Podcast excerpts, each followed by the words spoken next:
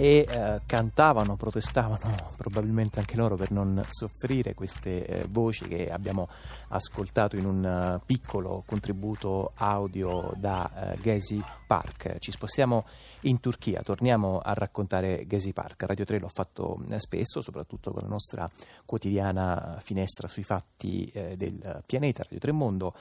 Gezi Park era una eh, dicitura pressoché sconosciuta ai più, alla maggior parte di noi fino al giugno del eh, 2013. A queste rivolte, alle rivolte di eh, Piazza Taksim, è stato dedicato un bel volume pubblicato dalle edizioni Allegre, si intitola appunto Gezi Park, coordinate di una rivolta, mh, contiene scritti e saggi di sei autori, Moira Bernardoni, Fazla Lamat, Piero Maestri, Leano Cera, Fabio Salomoni e eh, Fabio Ruggero. Leano Cera e Fabio Salomoni sono ospiti qui in studio. Buon pomeriggio, grazie. Buon, peri- Buon pomeriggio. pomeriggio a voi. Lea Nocera è docente presso l'Università Orientale eh, di Napoli, Fabio Salomoni, lettore alla Koch University, si occupa di migrazioni internazionali, memoria collettiva e eh, rapporti religione e società in Turchia. Um, Lea Nocera, intanto comincerei da questo, insomma, da, una, appunto, da un immaginario che in qualche modo noi occidentali avevamo e che era legato alla Turchia, che era legato a Istanbul, quello di una regione, di una città ricca, cosmopolita, piena di persone, che siano 15 milioni circa di, di abitanti, forse anche qualcosa, qualcosa, di più, e però questa onda che a un certo punto, appunto nel giugno del 2013, ha attraversato uh, piazza Taksim, in qualche modo ha risvegliato le coscienze eh, dell'Occidente. Cominciamo da lì, cominciamo dalle eh, idee evidentemente distorte, viziate che avevamo intorno a Istanbul. Diciamo che negli ultimi anni, nell'ultimo decennio, eh, era, è cambiata moltissimo l'immagine che c'era della Turchia in Europa, in Italia e sicuramente si è avvicinato molto di più il paese eh, turco a noi, eh, anche per tutta una serie di cambiamenti che ci sono stati. Però eh, ciò che è avvenuto con Ghesi è stata la invece la, uh, uno stravolgimento di quella immagine scintillante, brillante che veniva oramai eh, mandata dal paese eh, nel corso di questi ultimi anni, legata moltissimo a dei successi o comunque successi reclamati in, uh, in, campo economico e in campo di, nella, della politica estera, per cui dal nostro punto di vista quello che succedeva prima in Turchia era soprattutto qualcosa di molto smart, di molto uh, produttivo, efficiente, mentre così non era nel paese, tant'è che poi improvvisamente, almeno uh, in apparenza improvvisamente e sono scoppiate queste proteste che hanno travolto poi non solo Istanbul ma il, tutta la Turchia e sono durate in, per un lungo tempo e ancora oggi se ne sentono le conseguenze. Eh, a proposito di comunicazione e di informazioni eh, distorte che in qualche modo noi occidentali eh, ricevevamo, le prime cose che eh, ci erano venute appunto legate alla rivolta di Gezi Park era che si trattava di un gruppo di persone più o meno numeroso, più o meno nutrito, che stava lì a lottare contro l'abbattimento di qualche albero e contro la costruzione di un centro commerciale. Fabio Salomoni ci dice qualcosa intanto appunto anche in questo caso sul perché poi c'erano arrivate queste, queste notizie allora, e poi soprattutto quali erano, perché poi lei nel libro si occupa esattamente eh, di questo, la sua attenzione è, è, dedicata a una tassonomia di quella che appunto nel capitolo eh, lei intitola Gli attori di Gezi Park. Sì, effettivamente inizialmente si trattava di gruppi di attivisti eh, da tempo mobilitati che, cer- che si, op- si, opponevano alla- al progetto, un progetto di lunga data di trasformare radicalmente Piazza Taksim, che è in qualche modo il centro simbolico eh, non solamente della, del, della, città ma della Turchia intera, di trasformarlo in qualcosa di completamente diverso. In questa trasformazione era prevista anche l'eliminazione di un parco che aveva una lunga storia per essere sostituito da una ricostruzione di una caserma ottomana che stava in questo parco fino ai primi decenni del, del, della Repubblica. Questo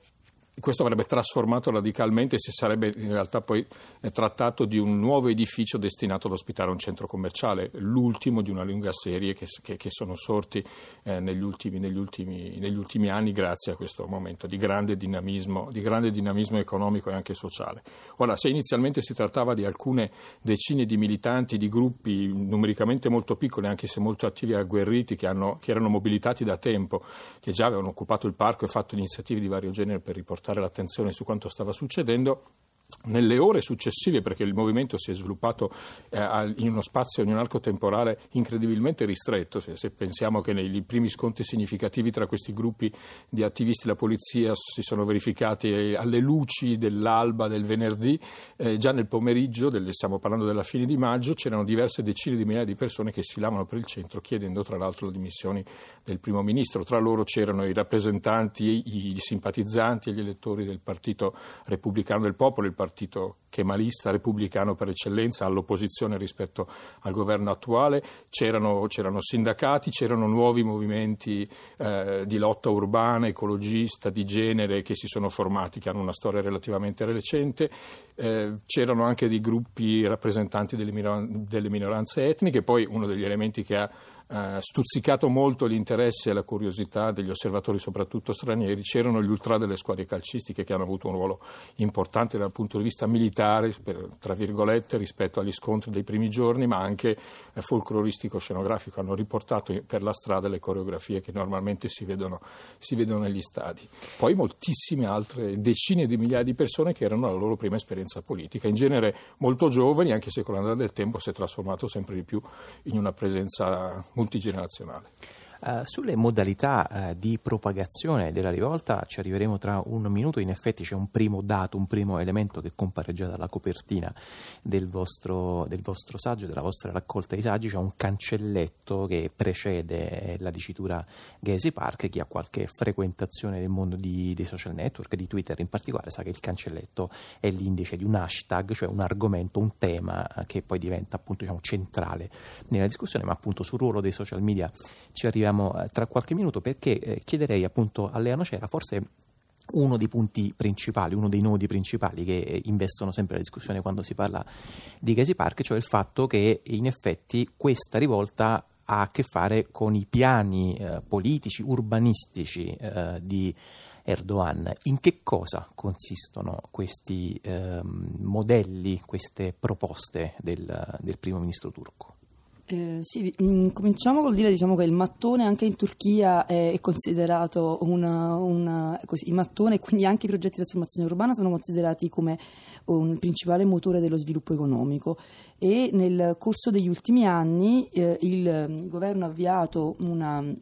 una fitta politica di eh, trasformazione urbana, di, insomma, di riqualificazione e trasformazione urbana eh, che eh, principalmente eh, ehm, è attuata a Istanbul, ma non solo, insomma, coinvolge in realtà tutto il paese. E ehm, sono dei progetti che tendono a eh, stravolgere dei quartieri, ehm, anche a demolire proprio dei quartieri eh, che sono in parte quartieri centrali, ma ehm, che per molto tempo sono stati considerati marginali eh, per via della popolazione che ci abitava eh, e ehm, perché c'erano anche edifici, diciamo così, non propriamente tenuti bene e eh, vengono eh, con la scusa, con una doppia giustificazione, cioè quella della riqualificazione, eh, anche giocando molto sul valore architettonico e culturale, o del rischio sismico, eh, questi eh, quartieri in realtà vengono demoliti o insomma, vengono coinvolti questi progetti di intervento urbano massiccio che di fatto poi portano all'espulsione della popolazione eh, originale e alla costruzione al loro posto di enclave turistiche o commerciali eh, destinate quindi a una, un profilo sociale particolare, quello insomma, di ceti molto elevati o comunque di un, ad un uso eh, di fatto passeggero della città, insomma temporaneo, come possono essere appunto i turisti o comunque eh, gente che si ritrova nella città perché, per servizi finanziari eh, o eh, insomma tutto ciò quello che fa parte diciamo, della, della, della, definizione di città globale. Per cui in realtà questi progetti che poi insomma, servono eh, anche a passare un, progetto, un nuovo progetto nazionale, quello, anche la, una rivalorizzazione della città di Istanbul come ex capitale imperiale, eh, a discapito invece di quella che era stata, che, che è ancora oggi la, la, capitale repubblicana di Ankara, quindi legata al progetto del fondatore Mustafa Kemal Atatürk, progetto anche di lacizzazione del paese.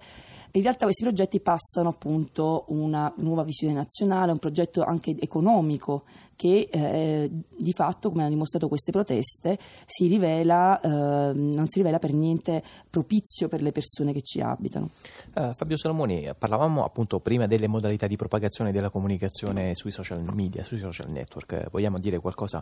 a questo proposito che insomma un po' ha investito tutte le primavere, le cosiddette primavere arabe, i movimenti di rivolta, ma pare che in effetti proprio su Piazza Taksim, sui movimenti turchi abbia avuto un ruolo assolutamente centrale ha sicuramente avuto un ruolo centrale, ha dire, eh, ricoperto una serie di funzioni poi magari cercheremo di riassumere brevemente il fatto però che sia stato fondamentalmente, eh, abbia avuto un ruolo fondamentale, sì, social network, parliamo fondamentalmente di Facebook, ma anche di, in un certo periodo, anche, da un certo momento in poi anche di Twitter, questo ci dice in parte anche qualcosa sulla composizione sociale dei manifestanti, perché si tratta evidentemente di giovani, soprattutto da un lato e dall'altra parte di giovani che hanno in qualche modo una maggiore familiarità con questi strumenti, anche perché magari o sono studenti oppure molto più spesso lavoratori nei settori, nuovi settori della comunicazione, per esempio. Uh, Leano Cera, brevemente, prima di salutarci, un ritratto, uno schizzo sulle prospettive presenti e future dei movimenti di Piazza Taksim. So che è una domanda alle 100 pistole, così dice. Eh, sì, in, ehm, diciamo con le proteste di Ghesi sono, si è innescato un processo, anche un cambiamento probabilmente del, eh, nelle, nelle un cambiamento delle pratiche politiche, nel linguaggio e sicuramente si è innescato un processo che è ancora in corso, per cui è molto difficile fare delle previsioni um, di cambiamento politico immediato, cioè mh, gira voce di questo nuovo partito che si è fondato, così in realtà è una, è una in realtà un'entità uh, piuttosto marginale, però uh, di fatto ci sono ci sono state delle conseguenze, per esempio ci sono state occupate due, due edifici nel lato asiatico di Istanbul e sono le prime esperienze di questo tipo. Sicuramente c'è un'attenzione maggiore a delle tematiche che prima riguardavano solamente alcuni, eh, um, alcuni gruppi, per cui per esempio la questione, c'è sicuramente più attenzione per la questione kurda che invece prima interessava soprattutto i kurdi e eh, insomma sono un'attenzione trasversale che secondo me è un passaggio importante e sicuramente ciò eh, si, avrà delle conseguenze proprio anche nelle dinamiche sociali del paese.